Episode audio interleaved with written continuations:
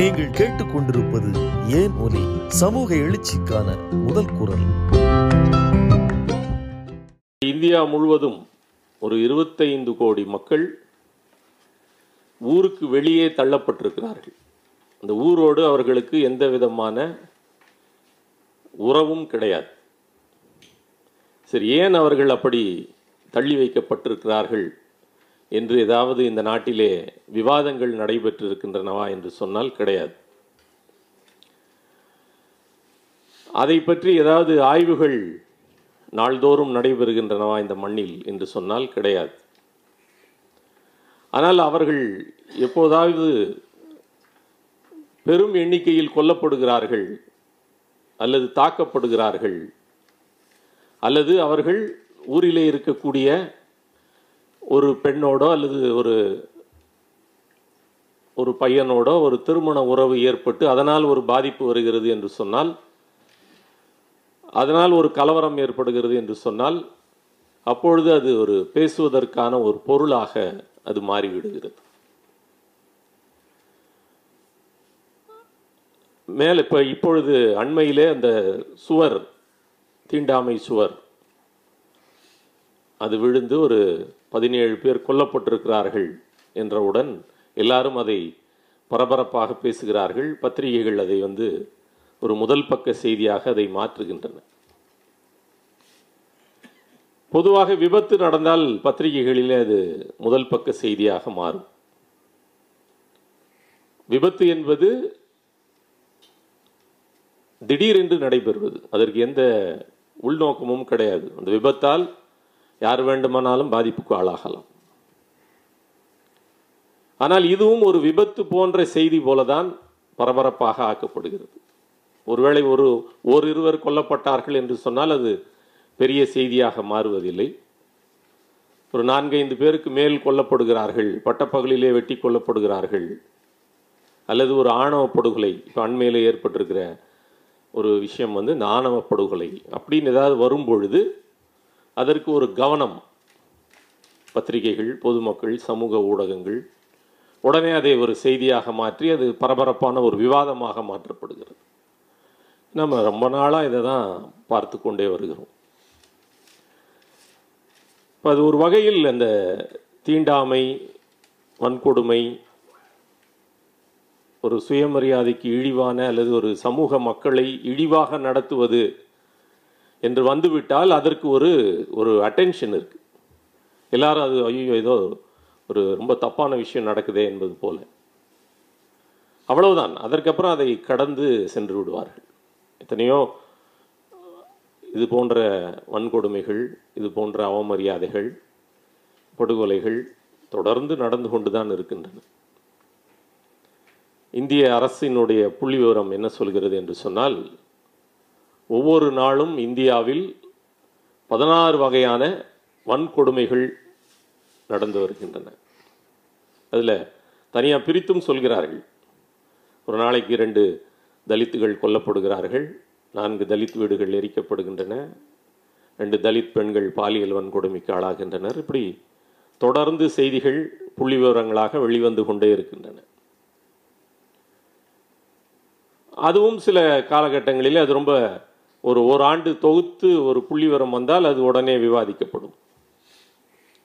ஆனால் ஒரு இருபத்தைந்து கோடி மக்கள் ஊருக்கு வெளியே ஒதுக்கி வைக்கப்பட்டிருக்கிறார்களே அவர்கள் ஏன் அப்படி ஒதுக்கி வைக்கப்பட்டிருக்கிறார்கள் என்று இந்த நவீன இந்தியாவில் வரை யாரும் இதுவரை அதை கேள்வி கேட்கவில்லை. அது இவ்வளோ அநீதியான ஒரு செயல்பாடு என்று யாரும் அதை பேசுவதில்லை. அகதிகள் பற்றி பேசுகிறோம். குறிப்பாக ஈழ அகதிகளாக இருந்தாலும் சரி அல்லது ரோஹிங்கியா போன்ற இந்த மாதிரி அகதிகள் பங்களாதேஷ் அகதிகள் என்று அகதிகளை பற்றி நாம் செய்திகள் கேள்விப்படும் போது கூட அது பற்றி ஒரு சின்ன விவாதமாவது நடக்கிறது. ஆனால் ஏன் சொந்த நாட்டிலேயே ஒரு இருபத்தஞ்சு கோடி மக்கள் ஊருக்கு வெளியே ஒதுக்கி வைக்கப்பட்டிருக்கிறார்கள் என்பது பற்றி எந்த விவாதமும் இந்த நாட்டில் நடைபெறுவது இதுதான் ரொம்ப ரொம்ப முக்கியமான செய்தியாக நான் பார்க்கிறேன். அவர்களுக்கு ஏதாவது ஆபத்துனா இவர்கள் ஏன் துடிக்கிறார்கள் என்று தெரியவில்லை. ஒரு இருபத்தஞ்சு கோடி பேர் ஊருக்கு வெளியே நம்ம ஏன் வைத்திருக்கிறோம் என்ற எந்த கேள்வியும் கேட்காத இந்த சமூகம் அவர்களுக்கு ஏதோ காயம்பட்டு விட்டாலோ அவர்கள் ஏதோ கொல்லப்பட்டு விட்டாலோ இவர்கள் பதறுவதைப் போல ஏன் நடிக்கிறார்கள் என்பதுதான் நாம் ரொம்ப கவனத்துடன் ரொம்ப ஆழமாக நாம் பார்க்க வேண்டிய தேவை இருக்கிறது. தோழர்களே இந்த நாட்டில்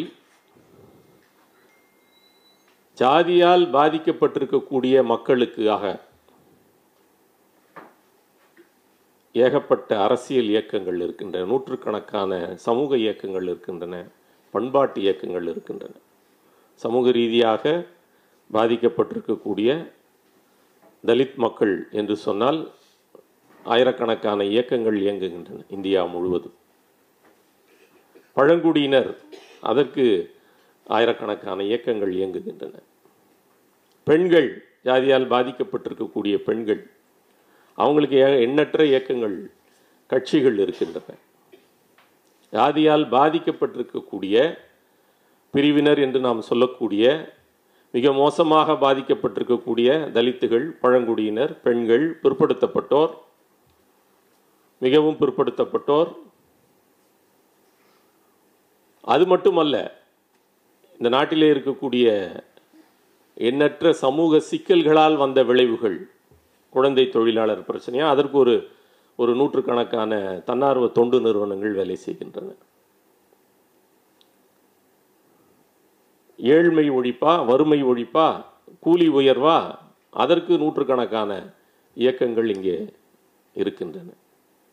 இப்படி ஜாதியால் பாதிக்கப்பட்டவர்களுக்கு உரிமைகளை பெற்றுத்தருவதற்காக அவர்களுடைய நலன்களை பேணுவதற்காக ஒரு பக்கம் இயக்கங்கள் குரல் கொடுக்கின்றன போராடுகின்றன. அதற்காக நிறைய விவாதங்கள் இந்த மண்ணில் நிகழ்த்தப்படுவதாக நாம் பார்க்கிறோம். ஆனால் இந்த ஜாதியால் பெரும்பான்மை மக்கள் பாதிக்கப்பட்டிருக்கிறார்கள். அதற்கு இவ்வளவு இயக்கங்கள் இயங்கிக் கொண்டிருக்கின்றன. ஆனால் இந்த பாதிப்பை ஏற்படுத்திய ஒரு சமூக அமைப்பு இந்த நாட்டிலே இருக்கிறது. பாதிப்பு இயல்பாக ஏற்பட்டு விடுவதில்லை.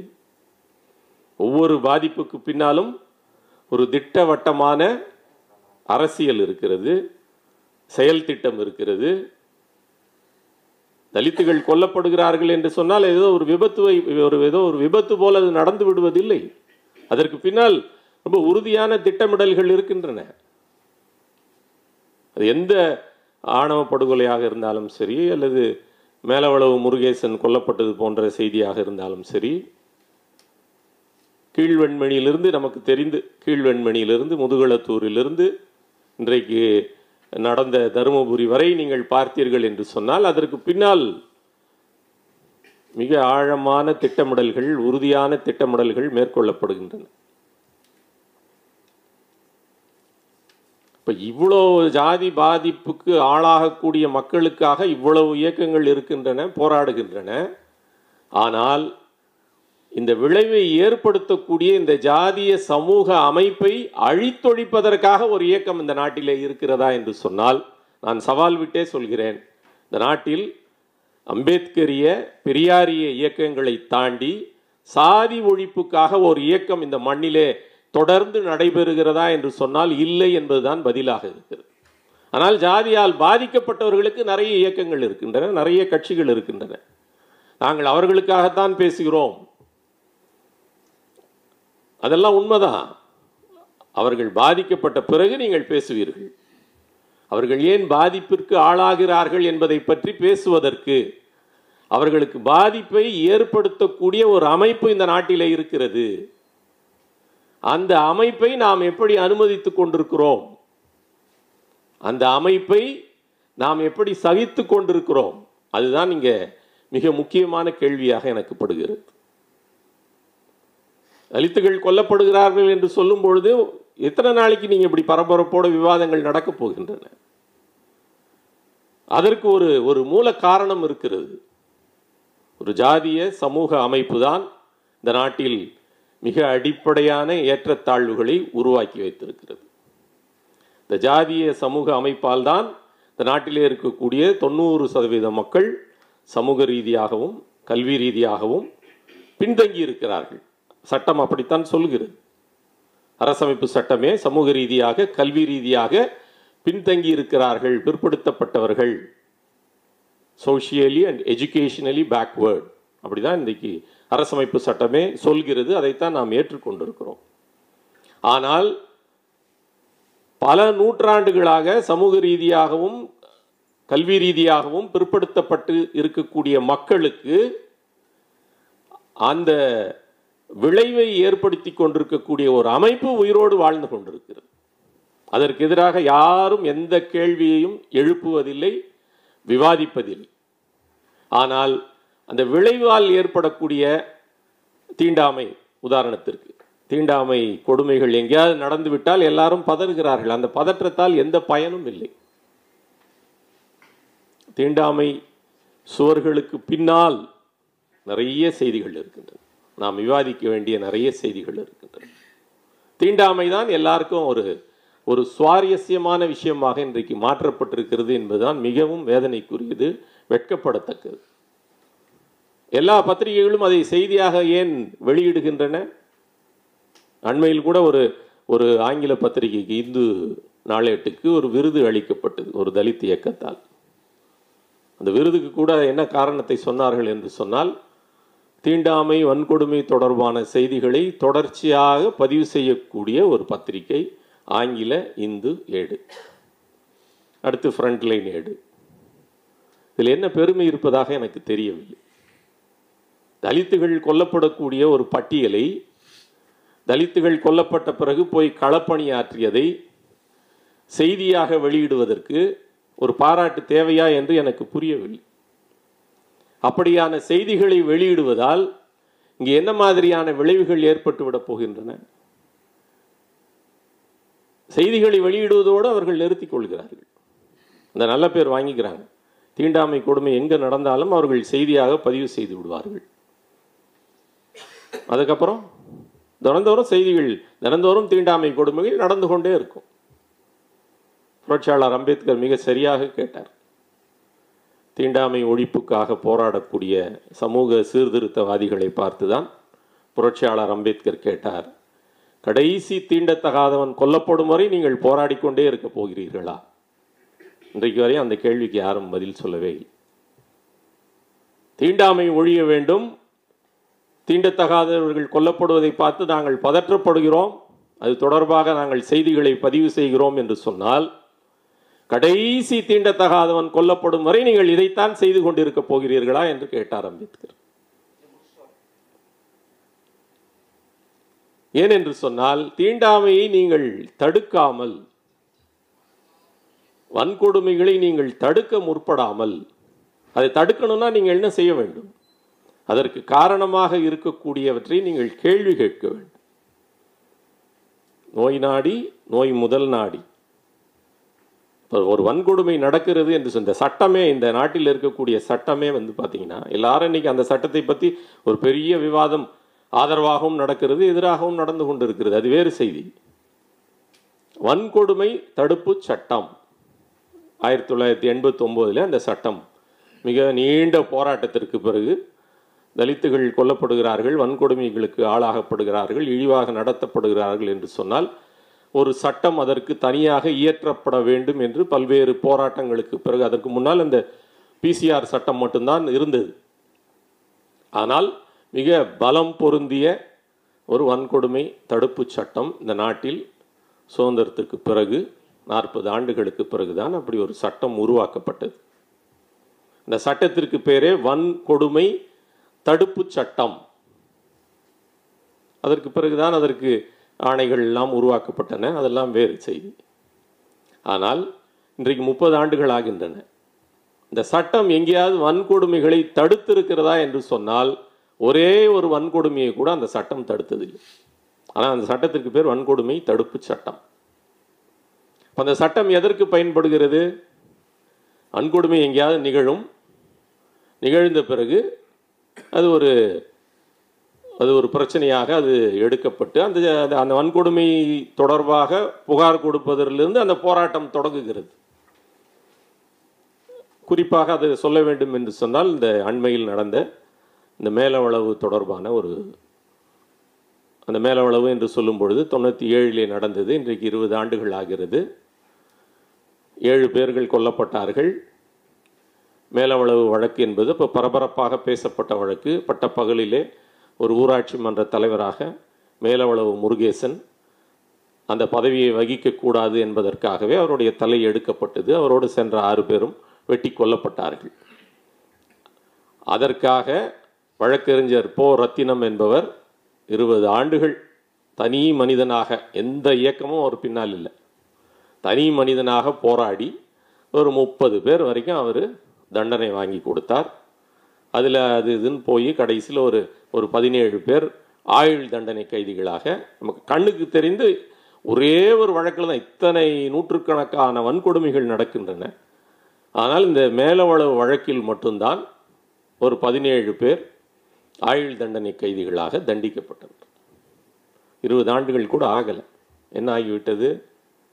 நன்னடத்தை சான்று கொடுத்து அவர்கள் போன மாதம் அவர்கள் விடுதலை செய்யப்பட்டு விட்டார்கள் அந்த எஞ்சியிருந்த பதிமூணு பேரும் விடுதலை செய்யப்பட்டு விட்டார்கள் இப்போ இதை இதன் மீது எந்த விவாதமாவது நடந்திருக்கிறதா? கிடையாது. இப்போ ஒரு வன்கொடுமை வழக்கு அவர்களுக்கு ஆயுள் தண்டனை கொடுக்கப்பட்டிருக்கிறது.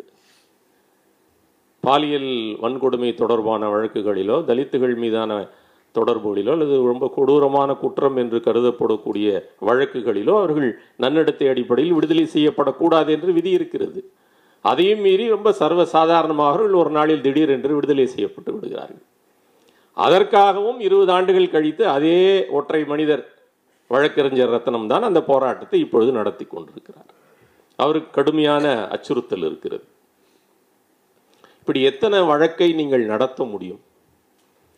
வன்கொடுமைகள் நாள்தோறும் நடந்து கொண்டே இருக்கும். இந்த வன்கொடுமைகளை எப்படி அந்த வன்கொடுமைகள் நடந்து முடிந்த பிறகு அதற்காக வழக்கு போடுவது புகார் கொடுப்பது அதிலிருந்து தொடங்குது போராட்டம். முதல்ல வன்கொடுமை தடுப்பு சட்டத்தின் அடிப்படையில் புகார் பெற்றுக்கொள்ளவே மாட்டார்கள். அதிலிருந்து தொடங்குது. அதுக்கப்புறம் எத்தனை வழக்குகளில் அப்படி நீங்கள் வெற்றி பெற முடியும் என்றால் அரசு புள்ளி விவரமே இருக்கிறது. தண்டிக்கப்பட்டவர்களுடைய சதவிகிதம் இரண்டு அல்லது மூன்று சதவீதத்தை அது தாண்டவே இல்லை. ஆனால் தொடர்ச்சியாக வன்கொடுமைக்கு எதிராக ஒரு போராட்டம் இந்த மண்ணில் நடந்து கொண்டிருப்பதாக ஒரு போலி தோற்றம் இருக்கிறது. எல்லாரும் வன்கொடுமைகளை பற்றி பேசுவதாகவும் எல்லாரும் செய்திகளை பகிர்ந்து கொள்வதாகவும் வாட்ஸ்அப்பிலும் சமூக வலைத்தளங்களிலும் இதுதான் மிகப்பெரிய ஒரு பேச்சாக இருப்பது போன்ற ஒரு போலி தோற்றம் நம்மை நாமே ஏமாற்றிக் கொள்ளக்கூடிய ஒரு போலி தோற்றம் மட்டும்தான் இருக்கிறது. அதை தாண்டி உருப்படியாக எதுவும் நடைபெறுவதே இல்லை. ஏன்னா வன்கொடுமைகளை தடுப்பதற்கான எந்த முயற்சியையும் யாரும் மேற்கொள்வதில்லை. அதுதான் இதில் அடிப்படையான செய்தி. வன்கொடுமைகளை பே பற்றி பேசுவது எல்லாருக்கும் ஐயோ எவ்வளோ கொடூரமான வன்கொடுமை நடந்திருக்கிறது. அந்த அம்மாவே அவன் தன்னோட மகளுக்கு தீ வச்சுட்டாங்களாமே. ரோட்டில் நடுவு ரோட்டில் கண்ணுக்கு முன்னால் அப்படியே வெட்டி கொண்டு இருக்காங்களாமே. முந்நூறு காங்கிரீட் வீடுகளில் பட்டப்பகல் எரிச்சிட்டாங்களாமே. இப்படி விவாதிப்பதால் வன்கொடுமைகள் ஒருபோதும் நின்று விடாது பிரச்சனைகளை பற்றி பேசுவதால் மட்டுமே பிரச்சனைகள் தீர்ந்து விடாது. பிரச்சனைகளுக்கான தீர்வுகளை பேச வேண்டும். பிரச்சனைகள் நடைபெறாமல் இருப்பதற்கான விவாதங்களை நாம் முன்னெடுக்க வேண்டும். நமக்கு அதற்கான தீர்வுகள் இல்லாமல் இல்லை. ஆனால் அந்த தீர்வுகளை பற்றி பேசினால் இங்க பிரச்சனை வருகிறது. பல நூற்றாண்டுகளாக இருக்கக்கூடிய ரெண்டாயிரம் மூவாயிரம் ஆண்டுகளுக்கு மேலாக இருக்கக்கூடிய ஜாதிய சிக்கல்களை தீர்ப்பதற்கான ரொம்ப ஆழமான தீர்வுகளை அம்பேத்கரிய பெரியாரிய கருத்தியல்கள் உள்ளடக்கி இருக்கின்றன புத்தர் தொடக்கம். நவீன காலத்தில் மகாத்மா ஜோதிராவ் பூலேயிலிருந்து அம்பேத்கர் பெரியார் வரை ஒரு நூற்றுக்கும் மேற்பட்ட ஜாதிக்கு எதிரான ஜாதிய சமூக அமைப்பை அழித்தொழிப்பதற்கான விவாதங்களை ஆழமான கட்டுரைகளை ஆழமான போராட்டங்களை நிகழ்த்தியவர்கள் அம்பேத்கரும் பெரியாரும். ஆனால் அவர்களுடைய கருத்தியல்கள் இங்கு விவாதிக்கப்படுவதில்லை. அவர்கள் எங்கேயாவது வன்கொடுமைகளை பற்றி நீங்கள் பேசியிருக்கிறார்களா என்று தயவுசெய்து நீங்கள் பாருங்கள். அம்பேத்கர் காலத்தில் வன்கொடுமையில் நிகழாமல் இல்லை. பெரியார் காலத்தில் வன்கொடுமைகள் நிகழாமல் இல்லை. ஆனால் அவர்கள் இது போன்ற வன்கொடுமைகளை அடுக்கிக் கொண்டே எங்கேயாவது பேசியிருக்கிறார்களா? என்று சொன்னால் கிடையாது. ரொம்ப நாளாக ஒரு சர்ச்சை ஓடிக்கொண்டே இருந்தது இப்போ அது இருக்குன்னு நினைக்கிறேன். கீழ்வெண்மணிக்காக பெரியார் குரல் கொடுத்தாரா? முதுகலத்தூருக்காக பெரியார் குரல் கொடுத்தாரா? இப்படியான கேள்விகள்லாம் நிறைய இருக்கின்றன. நான் கேட்கிறேன் அம்பேத்கர் அப்படி குரல் கொடுத்துருக்கிறாரா? அம்பேத்கர் காலத்து வன்கொடுமைகளுக்கு என்று சொன்னால் கிடையாது.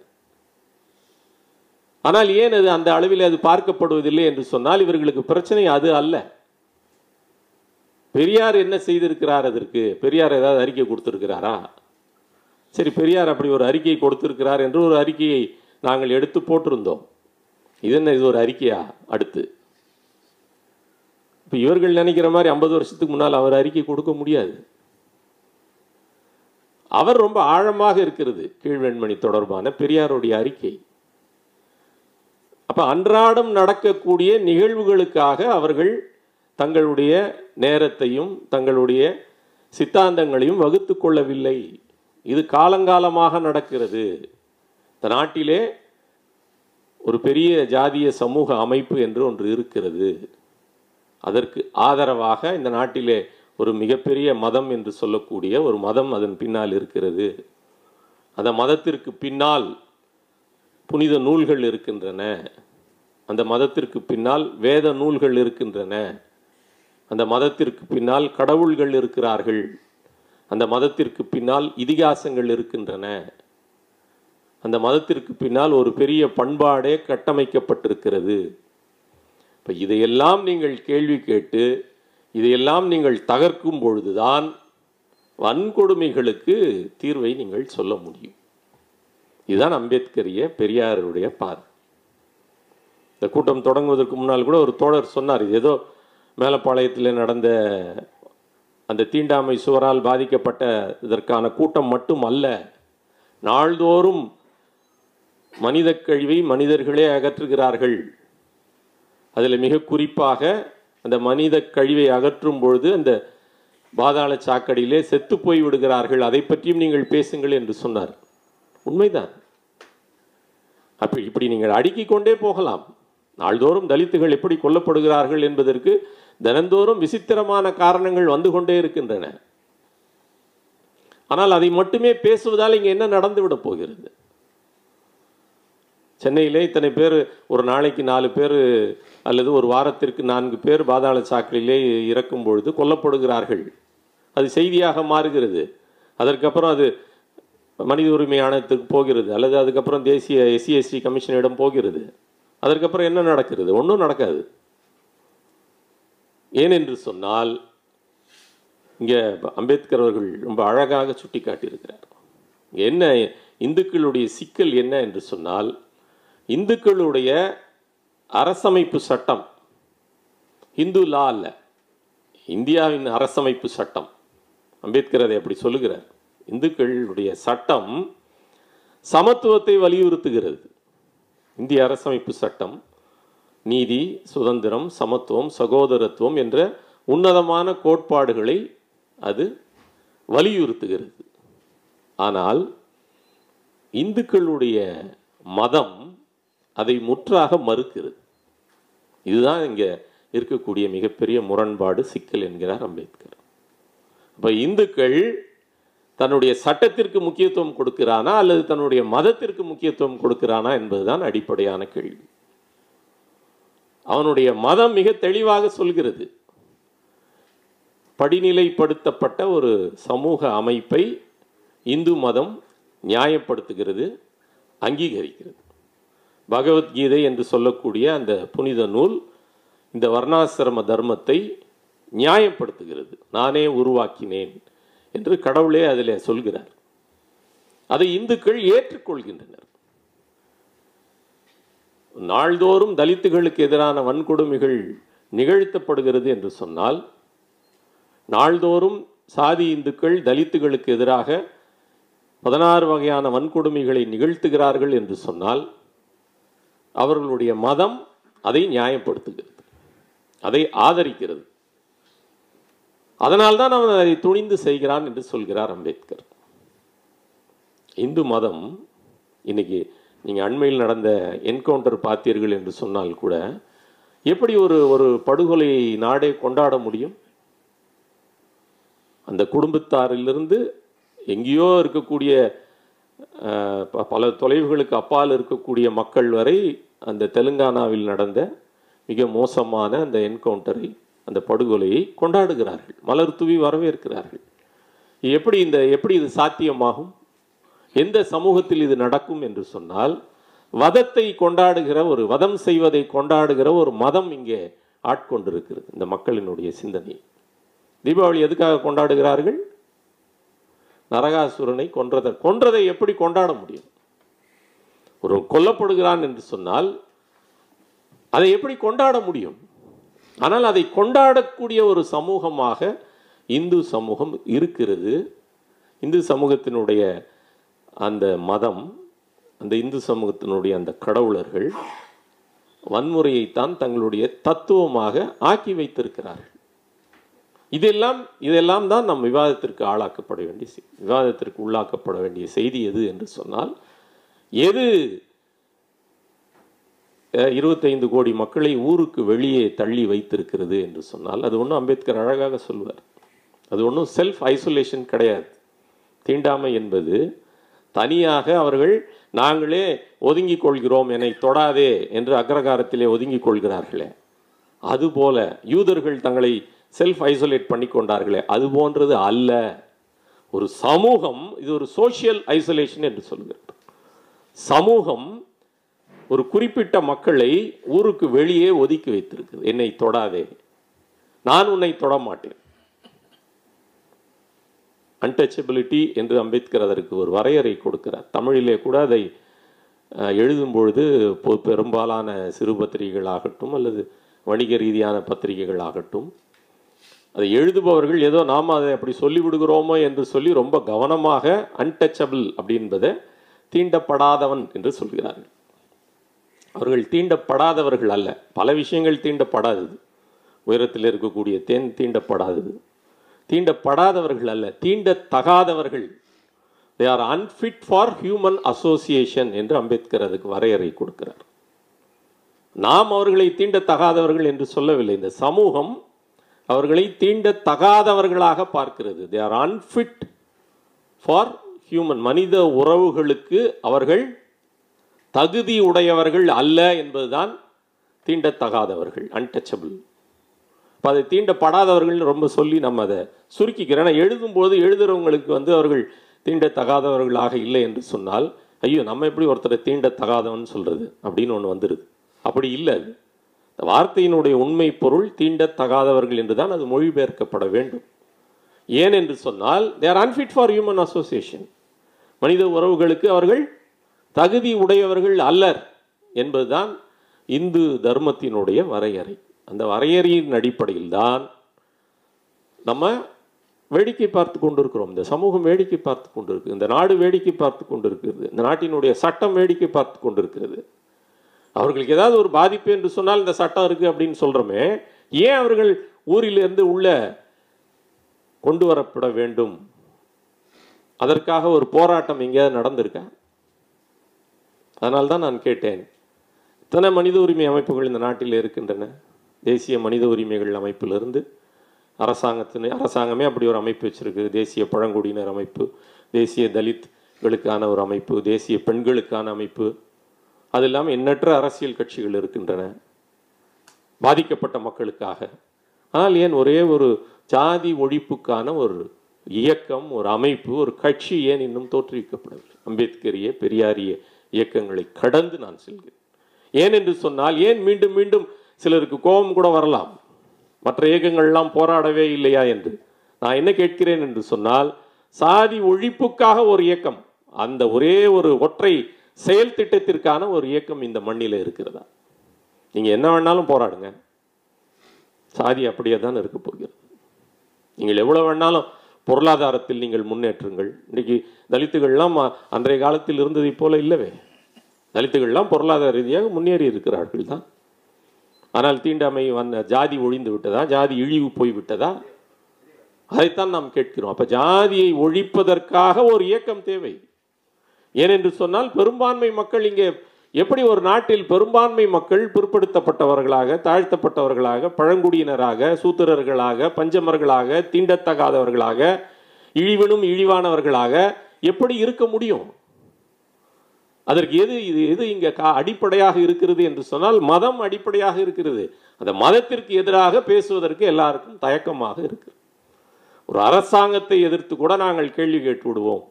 ஒரு பெரிய ஆயுத போராட்டத்தை நிகழ்த்தி விடுவோம். ஆனால் இந்த நாட்டிலே இருக்கக்கூடிய கடவுளுக்கு எதிராக மதத்திற்கு எதிராக மத நம்பிக்கைகளுக்கு எதிராக அந்த புனித சடங்குகளுக்கு எதிராக நாங்கள் ஒரு சின்ன கேள்வி கூட கேட்க மாட்டோம். நீங்கள் யோசித்து பாருங்கள். யாரும் கேட்பதில்லை. ஏன் இன்றைக்கு இந்து மதத்திற்கு எதிராக ஒரு சின்ன அஹ், தோழர் தொல் திருமாவளவன் அவர்கள் ஏதோ ஒரு கூட்டத்தில் அவர் கூட சொல்றாரு பின்னால் வாய் தவறி நான் சொல்லிட்டேன் அப்படின்றாரு. ஆபாச பொம்மைகள் இருந்தது அப்படின்னு சொல்லிட்டார். ஏன் வந்து உடனே இந்தியா முழுவதும் கொதித்து எழுகிறார்கள். அங்கே தான் அவர்களுடைய ஆதிக்கம் இருக்கு. அதைத்தான் நாம் புரிந்து கொள்ள வேண்டும். உங்கள் இந்து மதத்திற்கு எதிராக ஒரு ஒரு பிரபலமான நபர் ஒரு அரசியல் கட்சி தலைவரோ ஒரு சினிமா நடிகரோ அல்லது ஒரு முக்கியமான தலைவர்களோ யாராவது ஒரு குரல் கொடுத்து விட்டால் அதற்கு எதிராக ஒட்டுமொத்த சமூகமும் ஒட்டுமொத்த அந்த வலதுசாரி இயக்கங்கள் என்று சொல்லக்கூடிய ஏன் இன்னும் சொல்லப்போனால் இடதுசாரி அமைப்புகள் கூட அது அது அவர்களை வந்து ரொம்ப புனிதப்படுத்தி பிராமணர்கள் என்று அழைப்பது அவர்களை பார்ப்பனர் என்று சொல்லக்கூடாது என்று அவர்களே நியாயப்படுத்தி அதை பேசுவது இந்த மாதிரி போக்குகள் எல்லாம் இருக்கின்றன. காரணம் என்ன என்று சொன்னால் அந்த இந்து மதம் தொடர்பான சடங்குகள் சம்பிரதாயங்கள் புனிதங்கள் வேத நூல்கள் இதுக்கு எதிராக யாரும் பேச மாட்டார்கள். எவ்வளோ பெரிய புரட்சிகர இயக்கமாவது இருக்கும் அமைப்பாவது இருக்கும். ஆயுதம் தாங்கிய போராட்டங்களை எல்லாம் அரசுக்கு எதிராக நடத்துவார்கள். ஆனால் கடவுளுக்கு எதிராக மதத்திற்கு எதிராக இந்த இந்த மாதிரியான அர்த்தமற்ற மூட நம்பிக்கைகளுக்கு எதிராக எந்த ஒரு குரலும் கொடுக்காமல் இங்கே இயக்கங்கள் நடத்தப்படுகின்றன. ஆனால் தீண்டாமைக்கு எதிராக அவர்கள் எல்லாம் கிளர்ந்து எழுகிறார்கள். அதுதான் எனக்கு வேடிக்கையாக இருக்கிறது.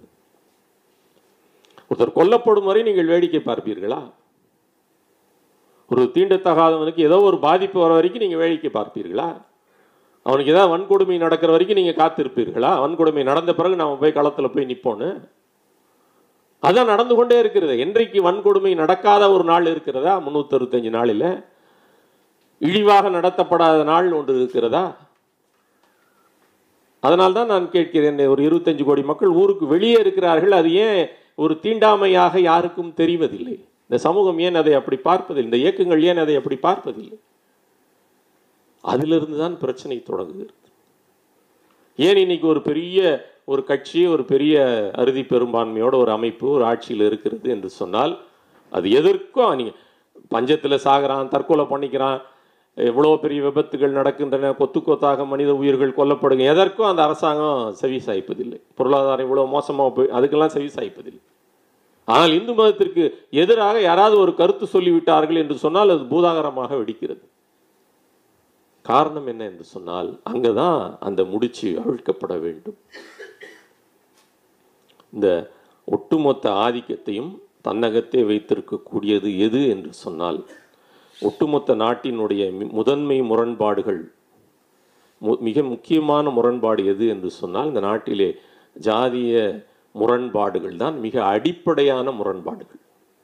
இந்த முரண்பாட்டை நீங்கள் தீர்க்காத வரை இந்த நாட்டில் நீங்கள் ஏழ்மையை ஒழிக்க முடியாது வறுமையை ஒழிக்க முடியாது ஊழலை ஒழிக்க முடியாது எந்த பிரச்சனையும் நீங்கள் ஒழிக்க முடியாது.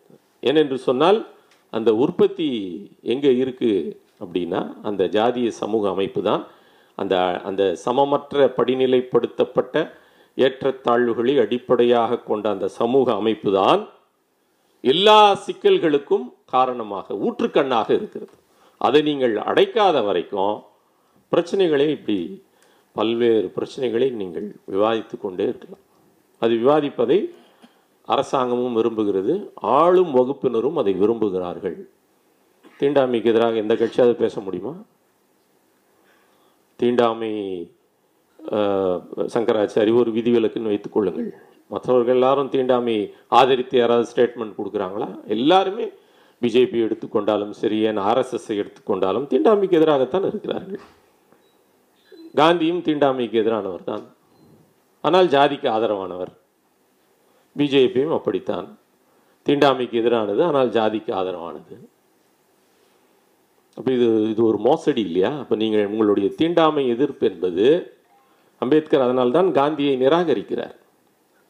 அவர் ஒருபுறம் தீண்டாமைக்கு எதிராக தீண்டத்தகாத மக்களுக்காக பெரிய குரல் கொடுக்கிறார் உண்ணாவிரதம் எடுக்கிறார். அவர்களுக்கு எதிராக தான் ஒரு உண்ணாவிரதம் இருந்தார். அது வேறு செய்தி. இவ்வளோ பெரிய ஒரு அகிம்சை வாதியாக அவர் சித்தரிக்கப்படுகிறாரே. ஆனால் ஏன் எப்படி அவரால் வந்து இப்படி ஒரு வன்மமான ஒரு படிநிலை அமைப்பையும் ஒரு வன்மமான ஒரு வேத நூல்களையும் ஒரு வன்மமான ஒரு சாங்டிஃபைடு ரேசிசம் புனிதப்படுத்தப்பட்ட இன வெறியாக இருக்கக்கூடிய மதத்தை அவரால் எப்படி என் உயிர் மூச்சாக நான் அதை போற்றுகிறேன்? சாதி அமைப்பு நியாயமானது என்று சொல் விவேகானந்தர் சொல்கிறார் காந்தி சொல்கிறார் எல்லா இந்து ஆதரவாளர்களும் அதைத்தான் சொல்லுகிறார்கள் இதுதான் அம்பேத்கர் கேட்கிறார். நீங்கள் தீண்டாமையை எதிர்க்கிறீர்கள் என்று சொன்னால் நீங்கள் ஜாதியையும் எதிர்க்க வேண்டும். ஆனால் ஜாதிக்கு ஆதரவாக எல்லாரும் பேசுகிறார்கள். ஆர்எஸ்எஸ்னுடைய மிக முக்கியமான ஐடியலாக என்று சொல்லக்கூடிய குருமூர்த்தி எத்தனை பேட்டிகளில் கொடுத்துருக்காரு. ஜாதி நியாயமானது ஜாதி வேண்டும் ஜாதி அமைப்பை நான் குறை சொல்ல மாட்டேன். யாராவது அதுக்கு எதிராக பேசியிருக்கிறார்களா? ஆனால் தீண்டாமைக்கு எதிராக பேசுவாங்க அவரே கூட பேசுவார் தீண்டாமைக்கு எதிராக. இப்போ இது இந்த இந்த இந்த போலித்தனத்தை தான் நாம் நாம் புரிந்து கொள்ள வேண்டியிருக்கிறது தீண்டாமைக்கு எதிராக எப்படி வலதுசாரிகளால் பேச முடியும் பிஜேபியால் பேச முடியும் ஆர்எஸ்எஸ்ஸால் பேச முடியும் என்று சொன்னால் தீண்டாமைக்கு எதிராக பேசுவது அது ஒரு அது ஒரு குற்றம். யார் இழைத்த குற்றம் யார் அந்த குற்றத்திற்கு பின்னால் இருக்கிறார்கள் உன்னுடைய கடவுள் தான் இருக்கிறது உன்னுடைய மதம் தான் அதை செய்ய சொல்கிறது. படிநிலைப்படுத்தப்பட்ட ஏற்றத்தாழ்வை நியாயப்படுத்தக்கூடியது எது? அதை என்றைக்காவது நாம் கேள்வி கேட்டால் உடனே அவர்கள்தான் முன்னால் வந்து நிற்கிறார்கள். எந்த இந்து மதத்திற்கு எதிரான எந்த ஒரு கேள்வியையும் அவர்களால் சகித்து கொள்ள முடியாது. இந்த நாட்டிலே மிகப்பெரிய ஒரு வன்முறை எதுவாக இருக்கும் என்று சொன்னால் நீங்கள் இந்து மதத்தை எதிர்த்து ஒரு கேள்வியை நீங்கள் கேள் கேட்டுவிட்டீர்கள் என்று சொன்னால் அவர்கள் ஒரு மிகப்பெரிய சட்டம் ஒழுங்கு பிரச்சனையை அவர்கள் உருவாக்கி விட்டார்கள் அப்போ அதை அதை நாம் செய்யாமல் இருக்கிறோம் என்று சொன்னால் நம்ம தீண்டாமை ஒரு புறம் எதிர்ப்பதாக நாம் சொல்லிக்கொள்கிறோம் ஆனால் ஜாதியை நாம் கேள்வி கேட்பதில்லை. அதை நாம் ஆதரிக்காமல் இருக்கலாம் ஆனால் கேள்வி கேட்பதில்லை. இந்த மாதிரியான ஒரு ஒரு போக்குகள் தான் இங்கே இங்கே தீண்டாமைக்கு எதிராக பேசுவதை நாம் நாம் அதை இந்த இன்பிட்வீன் லைன்ஸ் என்று சொல்கிறார்களே. தீண்டாமைக்கு எதிராக பேசப்படக்கூடியவை தீண்டாமைக்கு எதிராக நடக்கக்கூடிய போராட்டங்கள். இந்த போராட்டங்கள் எவ்வளோ நாளைக்கு நீங்கள் தீண்டாமைக்கு எதிராக நடத்தி கொண்டிருக்க போகிறீர்கள்? தினந்தோறும் தீண்டாமை கொடுமை நடக்கிறது. தினந்தோறும் போராட்டம் நடக்கும். அப்போ அதுக்கு என்ன அதுக்கு அதுக்கு எங்கே நீங்கள் முற்றுப்புள்ளி வைக்க போகிறீர்கள்? அந்த கொடுமையை எப்படி நீங்கள் தடுக்கப் போகிறீர்கள்? அதுதான் நீங்கள் இருக்கக்கூடிய ஒரு மிக மிக மிக முக்கியமான ஒரு விவாதமாக நான் பார்க்கிறேன். இது தொடர்பான விவாதங்களை நடத்துவதில் என்ன சிக்கல் இருக்கிறது? தீண்டாமைக்கு தீண்டாமை கொடுமைகளுக்கு இந்த மக்கள் பாதிக்கப்படுபவர்களுக்கு என்ன தீர்வு என்று சொன்னால் அம்பேத்கரும் பெரியாரும் பல தீர்வுகளை முன்வைத்திருக்கிறார்கள். ஒன்று அதற்கு அந்த அந்த அதனுடைய ஊற்றுக்கண் அடைக்கப்பட வேண்டும். அந்த புனிதம் தகர்க்கப்பட வேண்டும். அதை தாண்டி பிரதிநிதித்துவ கோட்பாடு என்று ஒரு மிக முக்கியமான கோட்பாட்டை அவர்கள் உருவாக்கி வைத்திருக்கிறார்கள். இந்த நாட்டிலே மிக முக்கியமான ஜனநாயகத்தின் நான்கு தூண்கள் இருக்கிறது என்று சொன்னால் அந்த நான்கு தூண்களிலும் பிரதிநிதித்துவம் வேண்டும். பெரும்பான்மை மக்களுக்கு பிரதிநிதித்துவம் வேண்டும். அது ஒரே ஒரு துறையில்தான் அது சாத்தியமாகி இருக்கிறது. நாடாளுமன்றமும் சட்டமன்றங்களும் அதில் மட்டும்தான் பெரும்பான்மை மக்களுக்கான பிரதிநிதித்துவம் கடைபிடிக்கப்படுகின்றது. அதுவும் அம்பேத்கர் உருவாக்கிய அந்த சட்டத்தால். அதை கடந்து இன்று வரை எழுபது ஆண்டு சுதந்திரத்தில் நீதித்துறையில் இன்னும் பிரதிநிதித்துவம் போற்றப்படவில்லை. அதே போல அதிகார வர்க்கத்திலும் நம்ம தொடர்ந்து அதுக்கான புள்ளி விவரங்களை பற்றி நாம் இங்கே பேசி நேரத்தை வீணாக்க வேண்டியதில்லை என்று கருதுகிறேன். இடஒதுக்கீடுக்கு எதிராக விவாதங்கள் யாரெல்லாம் அந்த விவாதங்களை முன்னகர்த்துகிறார்கள் என்பது ஒரு பக்கம். ஆனால் இடஒதுக்கீடு என்று சொல்லக்கூடிய அந்த பிரதிநிதித்துவ கோட்பாடு அரசு எந்திரங்களில் குறிப்பாக அரசு எந்திரங்களில் மத்திய மாநில அரசு எந்திரங்களில் அது எழுபது ஆண்டுகளில் நிறைவேற்றப்பட்டிருக்கிறதா? எவ்வளோ நிறைவேற்றப்பட்டிருக்கு? மண்டல் கமிஷன் அறிக்கையின்படி முப்பது ஆண்டுகளுக்கு முன்னால் பிற்படுத்தப்பட்ட மக்களுக்கு ஐம்பது சதவீதம் அவருடைய மக்கள் தொகையின் அடிப்படையிலே கொடுக்கப்பட வேண்டும். ஆனால் இருபத்தி ஏழு சதவீதம் இந்த தீர்ப்பு ஒன்று அதற்கு குறுக்கீடாக இருக்கிறது என்பதால் இருபத்தி ஏழு சதவீதம் இடஒதுக்கீடு என்பது விபி சிங் அவர்களுடைய காலத்திலே அது நிறைவேற்றப்பட்டது. இத்தனை ஆண்டுகளுக்கு பிறகு முப்பது ஆண்டுகளுக்கு பிறகு ஒரு புள்ளிவரம் ஒரு சர்வே எடுக்கப்பட்டு அது எத்தனை ஆள எத்தனை சதவீதம் நிறைவேற்றப்பட்டிருக்கிறது என்று சொன்னால் பத்து சதவீதம் கூட அது நிறைவேற்றப்படவில்லை. இது பிற்படுத்தப்பட்ட மக்களுக்கான இடஒதுக்கீடு. தாழ்த்தப்பட்ட மக்கள் பழங்குடியினருக்கான இடஒதுக்கீடு பற்றி நான் பேசவே தேவையில்லை. பாதி கூட அது நிறைவேற்றப்படவில்லை என்பது எல்லாருக்கும் தெரியும். ஏன் இந்த விவாதம் நடத்தப்படுவதில்லை? அரசு எந்திரங்களிலே குறிப்பாக காவல்துறையிலே அதிலும் குறிப்பாக இராணுவத்தில் இடஒதுக்கீடே கிடையாது. ஆனால் இராணுவத்திலும் இடஒதுக்கீடு வேண்டும் என்ற கோரிக்கைகள் ஐம்பது ஆண்டுகளாக இருக்கின்றன. அந்த மாதிரியான பிரதிநிதித்துவம் மிக மிக அவசியம். ஊடகத்துறையை எடுத்துக்கொண்டால் பிரதிநிதித்துவம் என்ற பேச்சே கிடையாது. ஜனநாயகத்தின் மிக முக்கியமான தூண். நாட்டில் எங்கே அநீதி எங்கே தீண்டாமை நடந்தாலும் ஊடகங்கள் சொல்கின்றன. ஆனால் ஊடகங்களிலே தலித்துகளுக்கான பிரதிநிதித்துவம் என்ன? பழங்குடியினருக்கான பிரதிநிதித்துவம் என்ன? மதச்சிறுபான்மையினருக்கான பிரதிநிதித்துவம் என்ன? பிற்படுத்தப்பட்ட மக்களுக்கான பிரதிநிதித்துவம் என்ன என்று சொன்னால் அது சிங்கிள் டிஜிட்டில் தான் இருக்குது. உங்களுக்கு எல்லாருக்கும் தெரிந்திருக்கும் பல முறை இது நானும் பேசியிருக்கிறேன். தலித் முரசிலும் அது தொடர்பான கட்டுரைகள் வெளிவந்திருக்கின்றன. ஒரு பத்து பதினைந்து ஆண்டுகளுக்கு முன்னால் சித்தார்த் வரதராஜன் இன்றைக்கு வயர் என்ற இணையதளத்தின் ஆசிரியராக இருக்கக்கூடிய சித்தார்த் வரதராஜன் அவர்கள் ஆங்கில இந்து பத்திரிகையின் ஆசிரியராக இருந்தபொழுது ஒரு நீண்ட கட்டுரை ஒன்றை வெளியிட்டார். அதில் அவர் செய்திருக்கக்கூடிய ஆய்வின் முடிவு என்ன என்று சொன்னால் இந்த நாட்டில் ஐம்பது சதவீதமாக இருக்கக்கூடிய பிற்படுத்தப்பட்ட மக்களினுடைய பங்கு பிரதிநிதித்துவம் ஊடகத்துறையில் தேசிய ஊடகத்துறையில் ஐம்பது சதவீதமாக இருக்கக்கூடிய பிற்படுத்தப்பட்ட மக்களின் பிரதிநிதித்துவம் வெறும் நான்கு சதவீதம் இன்றைக்கு அதில் ஒன்றும் ஒரு புள்ளி வேணால் கூட போயிருக்கலாம். எந்த மாற்றமும் நிகழ்ந்து விடவில்லை. மத சிறுபான்மையினர் இந்த நாட்டில் பதினைஞ்சு சதவீதத்துக்கு மேலே இருக்கிறார்கள். அவர்களுடைய பிரதிநிதித்துவம் என்பது மூன்று சதவிகிதம். இந்த நாட்டினுடைய தாழ்த்தப்பட்ட மக்கள் பழங்குடியினருடைய எண்ணிக்கை என்பது இருபத்தைந்து கோடி இருபத்தஞ்சு சதவீதம் அவர்களுடைய பிரதிநிதித்துவம் தேசிய ஊடகத்தில் ஜீரோ பர்சன்ட் ஒரே ஒரு அக்ரிடிட்டட் ஜேர்னலிஸ்ட் சான்றளிக்கப்பட்ட பத்திரிகையாளர் என்று சொல்வார்கள். அக்ரிடிட்டட் ஜேர்னலிஸ்ட்னா அவர் தான் உண்மையான பத்திரிகையாளர். இப்போ நான்லாம் பெரிய உண்மையான பத்திரிகையாளர். அவர் சிறு பத்திரிகை நடத்துகிறேன் அவ்வளவுதான். அரசால் பிஐபி ப்ரெஸ் இன்ஃபர்மேஷன் பியூரோவால் சான்றளிக்கப்பட்ட அக்ரிடிட்டட் ஜேர்னலிஸ்ட். இந்தியா முழுவதும் ஒரே ஒரு தலித் கூட கிடையாது. ஒரே ஒரு பழங்குடியினரும் இல்லை என்பதுதான் யதார்த்த நிலை. In search of a Dalit journalist என்று தொண்ணூற்றி ஐந்தில் ஒரு உன்னியால் என்று சொல்லக்கூடிய ஒரு மூத்த பத்திரிகையாளர் டெல்லியில் ஒரு மிக பயனீர் என்ற மேகசினில் ஒரு நியூஸ் பேப்பரில் ஒரு கட்டுரை எழுதியிருந்தார். அப்போ மண்டல் கமிஷன் அப்புறம் அம்பேத்கருடைய நூற்றாண்டு கொண்டாட்டம் நடந்து கொண்டிருந்த நேரம் தலித் என்ற வார்த்தை மிக பிரபலமாக வந்து கொண்டிருந்த நேரம். அந்த நேரத்திலே பிபிசி போன்ற ஒரு பெரிய ஊடக நிறுவனம் அந்த உன்னியால் என்பவருடைய உல்லியா உன்னியால் என்பவரிடம் ஒரு கருத்தை கே- ஒரு கேள்வியை கேட்டிருந்தார்கள். இன்றைக்கு தலித் என்பது ஒரு மிகப்பெரிய விவாதமாக மாறி இருக்கிறது. தலித் இலக்கியம் அம்பேத்கருடைய நூற்றாண்டு கொண்டாட்டங்கள்லாம் நடந்து கொண்டிருக்கிறது.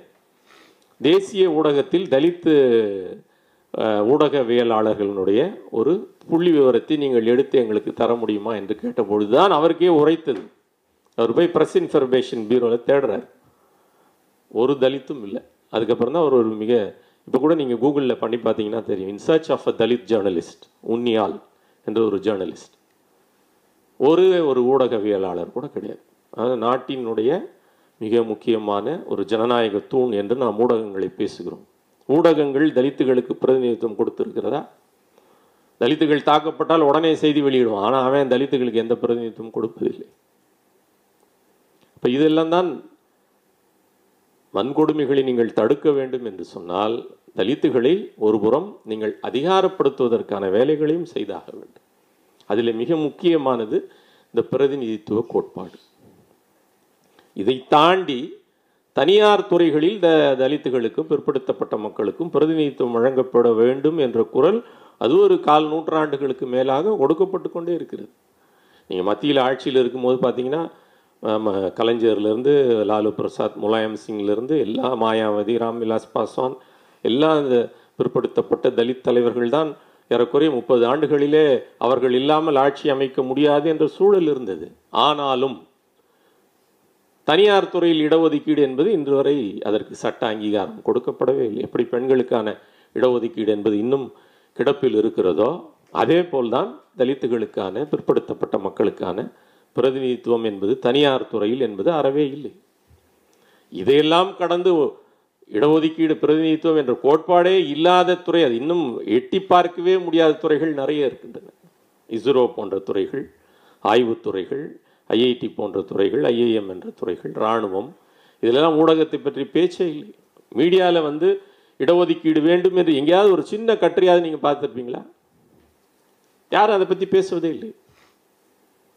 இப்போ இதையெல்லாம் பேசாமல் அந்த அந்த மேட்டுப்பாளையத்தில் நடந்த விஷயத்துக்கு தீர்வு கண்டுறணும் அப்படி நிறைய பேர் உடனே அது ஒரு தொலைக்காட்சி விவாதமாக மாறுகிறது. என்னிடம் கூட ரெண்டு மூணு பேர் வந்து கேட்டாங்க. என்ன சார் இவ்வளோ மோசமாக நடக்குது? அப்படி தான் நடக்கும். நீங்கள் ஜாதிய சமூக அமைப்பை நீங்கள் நியாயப்படுத்தி கொண்டு வைத்திருக்கிறீர்கள். இந்த படிநிலைப்படுத்தப்பட்ட இந்த ஜாதிய சமூக அமைப்பில் எந்த இரு சாதியும் இணையானதல்ல. இப்போ இந்தியா என்பதே ஒரு சமூகமாக இல்லை என்று சொல்கிறார். அதை தான் நம்ம புரிந்து கொள்ள வேண்டும். இந்தியா என்பது இந்தியாவில் இருக்கக்கூடிய மக்கள் ஒரு சமூகமாக இருக்கிறார் ஒரு தேசியமாக இருக்கிறாங்கலாம் ரொம்ப ரொம்ப பெரிய கேள்வி. தே- தேசமாலாம் அவங்க இன்னும் மாறவே இல்லை. அவங்களுக்குன்னு ஒரு ஒரு காமன் கோல் இருக்கான்னு அம்பேத்கர் கேட்குறாரு. இந்தியர்களுக்கு என்று ஒரு ஒரு ஒரு பொது இலக்கு ஒரு பொது நன்மைக்கான கோட்பாடு என்று ஏதாவது இருக்கிறதா என்று சொன்னால் கிடையாது. ஏன் கிடையாது? இந்தியா என்பது ஒரு சமூகமாக இந்தியர்கள் ஒரு சமூகமாக இல்லை. அப்போ அவர்கள் என்னவாக இருக்கிறார்கள்? அவர்கள் ஜாதிகளாக பிரிந்திருக்கிறார்கள். அவ்வளவுதான். ஒரு சமூகமாக இல்லாத ஒரு மக்களுக்கிட்ட நீங்கள் என்னத்தை பேச முடியும்? என்னத்தை சொல்ல முடியும்? எதை வளர்த்தெடுக்க முடியும்? எந்த விதமான மனித பண்புகளை நீங்கள் வளர்த்தெடுக்க முடியும்? எந்த விதமான வளர்ச்சியை நீங்கள் அங்கே விவாதிக்க முடியும்? இன்றைக்கு வர எழுபது ஆண்டுகள் ஆகிவிட்டது. இந்தியன் சொசைட்டி அப்படின்னு நீங்கள் சொல்ல முடியுமானா சொல்ல முடியாதுன்றார் அம்பேத்கர்.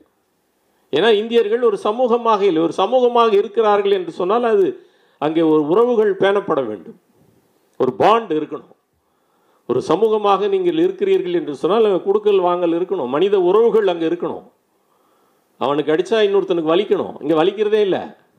முந்நூறு வீடை பட்டப்பகலில் காங்கிரீட் வீடை எரிக்கிறான். அங்கே இருக்கக்கூடிய பல ஜாதிகள் அதை வேடிக்கை தான் பார்த்து கொண்டிருந்தார்கள். எந்த வன்கொடுமை நடந்தாலும் தருமபுரியில் மட்டுமல்ல எந்த ஒரு மோ மோசமான மத க- ஜாதி கலவரம் என்று தலைப்பிடப்படக்கூடிய எல்லா செய்திகளையும் நீங்கள் பாருங்கள் தென் மாவட்டங்கள்லேயாகட்டும் வட மாவட்டங்கள்லேயாகட்டும் எந்த கிராமமும் ரெண்டு ஜாதிகளால் ஆக்கப்பட்டவை அல்ல.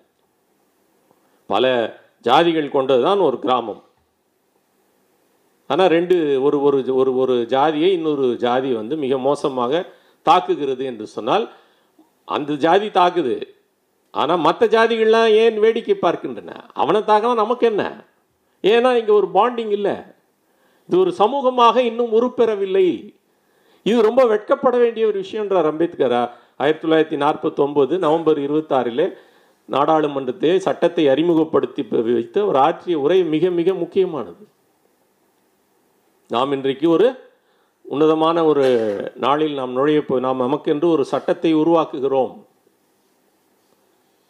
ஆனால் இங்கே அரசியலில் ஒருவருக்கு ஒரு மதிப்பு ஒரு மனிதன் ஒரு மதிப்பு ஒரு வாக்கு என்பதை நாம் உறுதி செய்து விட்டோம்.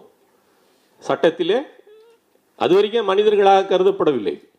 அதை நாம் புரிந்து கொள்ள வேண்டும். இந்திய அரசமைப்பு சட்டம் வருவதற்கு முன்னால் தனி மனிதர்களாக மனிதர்களுக்கு இங்கே எந்த அங்கீகாரமும் கிடையாது. அதனால் தான் வாக்குரிமை இல்லை. நீங்கள் பணக்காரனாக இருந்தால் வாக்குரிமை உண்டு. நீ ஏழைகளாக இருந்தால் உங்களுக்கு வாக்குரிமை கிடையாது. அப்போ அப்படி ஒரு வாக்குரிமை ஏன் அவர் உருவாக்குகிறார் என்று சொன்னார்? மனிதன் என்பதை நாம் அங்கீகரிக்க வேண்டும் என்று சொன்னார். தனி ஒரு மனிதனுக்கு அங்கே மதிப்பு வழங்கப்பட வேண்டும். அப்போ வயது வந்த எல்லாருக்கும் வாக்குரிமை. ஒரு மனிதன் ஒரு மனிதன் என்பவன் அங்கீகரிக்கப்பட்டு one man one value one vote இப்போ இந்த நாட்டை நீங்கள் அதிகாரப்படுத்துகிறீர்கள். இந்த நாடு சுதந்திரமாக ஆகிறது என்று சொன்னால் நீங்கள் ம- ஒரு தனி மனிதரை நீங்கள் அங்கீகரிக்க வேணாம். ஏழையா பணக்காரனா படித்தவனா படிக்காதவனா ஆணா பெண்ணா என்பதெல்லாம் கிடையாது. அவர்கள் எல்லாருக்கும் ஒரு வாக்கு உண்டு. அவர்கள் மனிதர்கள். அவர் இந்த நாட்டில் எங்கே வேணாலும் போகலாம் வரலாம். ஆனால் அரசியல் தளத்தில் நாம் இதை உருவாக்கி வைத்து விட்டோம். சமூக தளத்தில் ஏற்றத்தாழ்வுகள் அப்படியே நீடிக்கின்றன. ஜாதிய பாகுபாடுகளையும் ஜாதிய ஏற்றத்தாழ்வுகளையும் தான் அம்பேத்கர் குறிப்பிடுகிறார். இப்போ அரசியல் தளத்தில் சமத்துவமும் அது ஒரு சும்மா பேச்சு தானே. அரசியல் தளத்தில் தமிழர்களாய் ஒன்று இருப்போம் தேசிய இனங்களாய் நாம் எல்லாம் ஒன்று இருப்போம் அதெல்லாம் வெறும் வெற்று பேச்சுகள் தானே. அரசியல் ஓர்மை தான் நாம் பெற்றிருக்கிறோம். நீங்கள் எங்கே தமிழர்கள் என்று சொல்லக்கூடிய நீங்கள் யாரை வேணாலும் கேளுங்க. அரசியல் ரீதியாக அவர்கள் தமிழர்கள் என்று ஓர்மை பெற்றிருக்கிறார்கள். அது சமூக ரீதியாக மாறி இருக்கிறதா என்று சொன்னால் மிக மோசமாக அது மாறவில்லை. மிக வெட்கப்படத்தக்க அளவில் நாம் ஒரு சமூக ஓர்மையை பெற்றிடவில்லை என்பதுதான் இங்கே யதார்த்தமாக இருக்கிறது. அப்புறம் தமிழன் சொல்லிக்கிறதுல என்ன பெருமை இருக்கு? நாங்கள் இந்தியர்கள் சொல்வதில் என்ன பெருமை இருக்கிறது? அரசியல் ரீதியாக நாம் எல்லாரும் இந்தியானா இந்தியர்கள்லாம் ஒரு நாடு என்பதாக நாம் ஏற்றுக்கொண்டிருக்கிறோம். அது ஒரு போலி தோற்றம். தமிழர்கள் நாம் வைத்துக் கொண்டிருக்கிறோம். திருமண வாழ்க்கையிலே வாழ்வியல் நிலைகளிலே நாம் நான் சொன்னதைப் போல அம்பேத்கர் சொன்னதைப் போல ஜாதிகளாக பிரிந்து கொண்டு ஆனால் ஒரு ஒரு அரசியல் ஒன்று கூடல் ஒரு அரசியல் முழக்கம் என்று சொன்னால் நாங்கள் எல்லாம் தமிழர்கள். எங்களுக்கெல்லாம் எங்களுக்கு தண்ணி வேணும். எங்கள் எல்லைகள் பாதிக்கப்படக்கூடாது. ஆனால் வீட்டுக்கு போனால் எங்கள் ஜாதிக்கு எங்கள் ஜாதி சார்ந்த பெண் தான் வேண்டும்.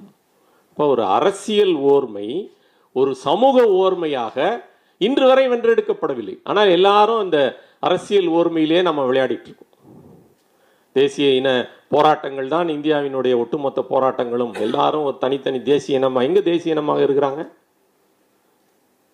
பக்கத்து ஊர்லேருந்து தண்ணி வரல அப்படின்னு நம்ம பேசுகிறோம் ஆனால் சொந்த நாட்டிலேயே நம்ம எத்தனை நீர்நிலைகளை தலித்துகளுக்கு திறந்து விட்டுருக்குறோம்?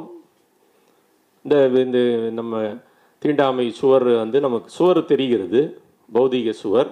இந்த இந்த முதல்ல சொன்னேன் இந்த இருபத்தஞ்சு கோடி மக்களை தனியாக பிரித்து வைப்பதற்கு எந்த சுவரும் கிடையாது. ஒரு பாதை தான் இருக்குது இந்த பாதையை தாண்டி போயிட்டு அங்கே ஒன்றும் ஷாக் அடிச்சிடாது. ஆனால் யாரும் அதை பயன்படுத்துவதில்லை. நான் ஏன் நான் பிறந்த ஊரிலே சொல்கிறேன் வேலூர் மாவட்டம் ரொம்ப முன்னேறிய மாவட்டம் ஆம்பூர். அங்கே சேரியையும் ஊரையும் பிரிப்பது ஒரே ஒரு பாதை தான் அங்கே இருக்கக்கூடிய பேருந்து நிலையத்திற்கும் ரயில் நிலையத்திற்கும் எங்கள் சேரியை தாண்டி போனாங்கன்னா ஒரு கால் மணி நேரத்தில் போயிட முடியும். ஆனால் அவன் சுற்றிக்கிட்டு தான் போவான். இன்றைக்கி வரைக்கும் அதான் நிலைமை. ஏன்? ஆனால் பொதுக்கூட்டம் போட்டால் வந்து எல்லாரும் தமிழர்கள் என்று பேசுவதற்கு முழங்குவதற்கு எல்லாரும் தயாராக இருக்கிறார்கள்.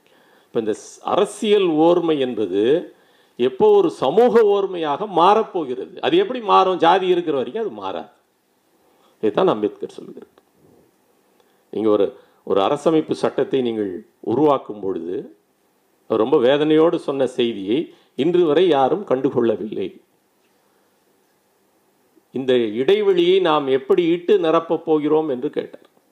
அரசியலிலே சமத்துவமும் சமூக பண்பாட்டு பொருளாதார தளங்களில் ஏற்றத்தாழ்வையும் இந்த முரண்பாட்டுக்கு நாம் எப்பொழுது முடிவு கட்டப் போகிறோம் என்று சொன்னார். நாம் அந்த முரண்பாட்டினோடையே வாழ்ந்து கொண்டு இந்த முரண்பாட்டின் அடிப்படையிலேயே தலித்துகளுக்கு கடைசி வரைக்கும் அவங்களுக்கு கூலி உயர்வு கொடுங்க அவங்களுக்கு ஸ்காலர்ஷிப் கொடுங்க அவங்களுக்கு கொஞ்சம் தொகுப்பு வீடு கொடுங்க அவங்களுக்கு கொஞ்சம் வழக்குகளில் சீக்கிரம் தண்டனை வாங்கி கொடுங்க.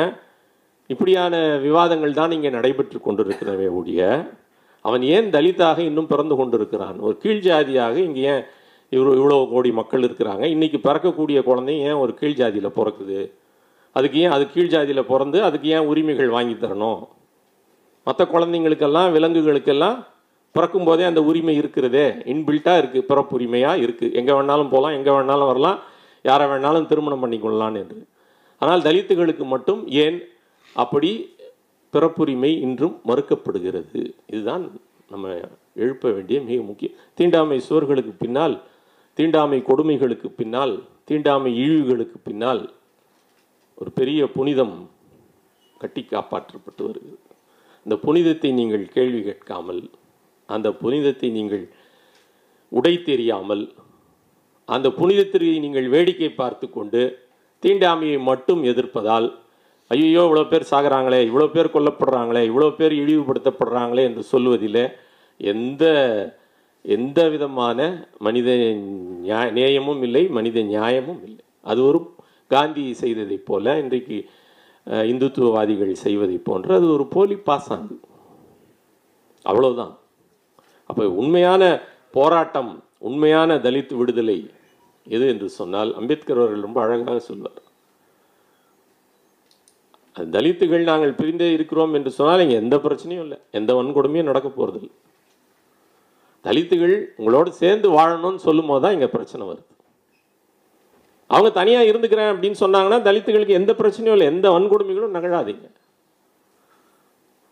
தலித்துகள் நாளையிலிருந்து நாங்கள் வந்து எங்களுக்கு கொடுக்கப்பட்ட இடத்திலேயே நாங்கள் இருந்து கொள்கிறோம். நாங்கள் எந்த உங்கள் பொது அனுபவத்தில் பொது உரிமையில் நாங்கள் எந்த பங்கும் கேட்கவில்லை என்று சொன்னால் யாரும் தலித்துகள் அடிக்க போகிறதில்லை அவர்கள் உழைப்பை மட்டும் சுரண்டிக் கொள்வார்கள் ரொம்ப மரியாதையோட. ஆனால் அது பங்காக கேட்கும் பொழுது ஒரு பொது அனுபவமாக மாறும் பொழுது வா நீயும் நானும் சேர்ந்து ஒரு சமத்துவ சமூகத்தை உருவாக்குவோம் என்று சொல்லும் பொழுதுதான் அங்கே வன்கொடுமை நடக்கிறது தீண்டாமை பாவிக்கப்படுகிறது. எல்லா விதமான அநாகரிகங்களும் மேடையேற்றப்படுகின்றன.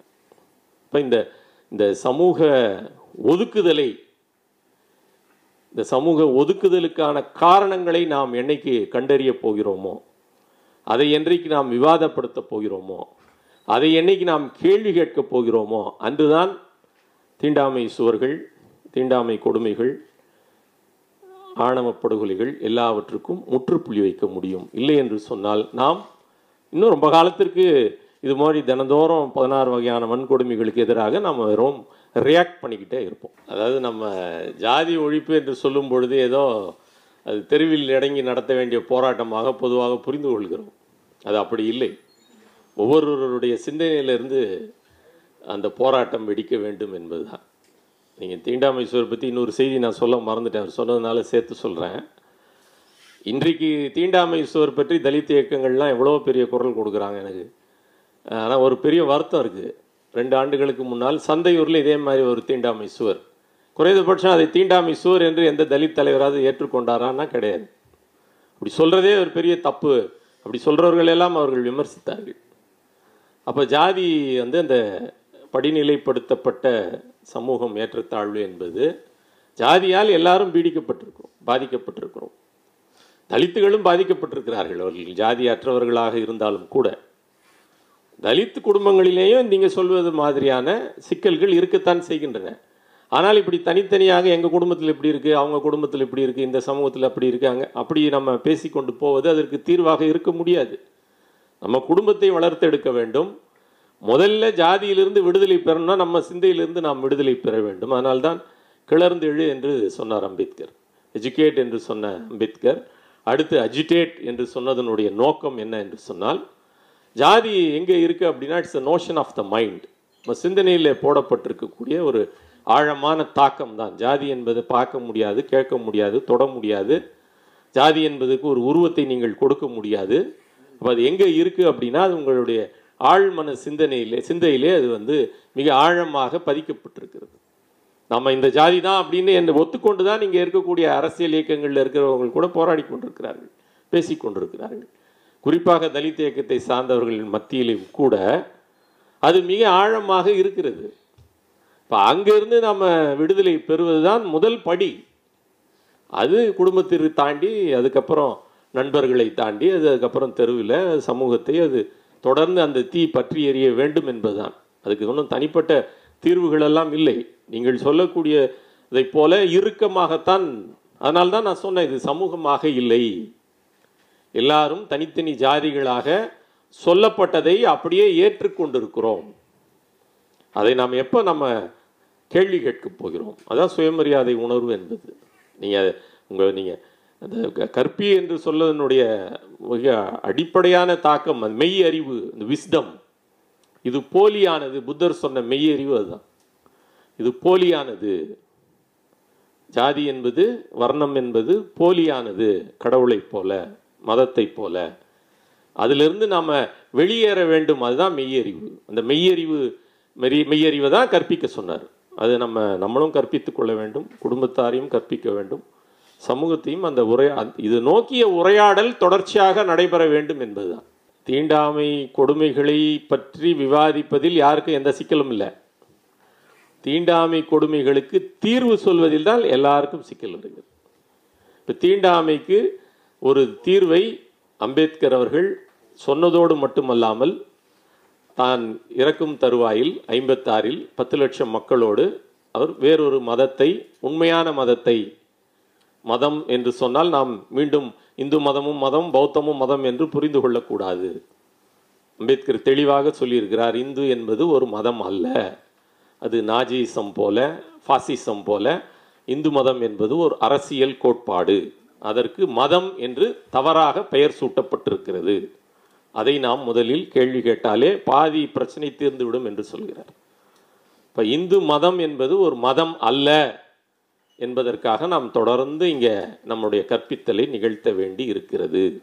மற்ற இஸ்லாம் போலவோ கிறிஸ்துவத்தைப் போலவோ ஜெயினிசம் சீக்கிசம் போலவோ இந்து என்பது ஒரு மதம் அல்ல. அது ஏற்றத்தாழ்வுகளின் அடிப்படையில் உருவாக்கப்பட்டிருக்கக்கூடிய ஓர் அரசியல் கோட்பாடு. அப்போ அது மதம் கிடையாது.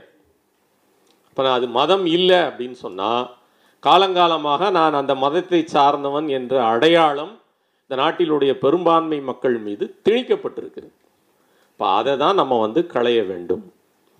அறிவு புரட்சி அப்படின்னு சொன்னால் சிந்தனை புரட்சி என்று சொன்னால் இப்படியான கற்பிதங்களை நாம் கற்பிதங்களிலிருந்து நாம் மீண்டு வர வேண்டும்.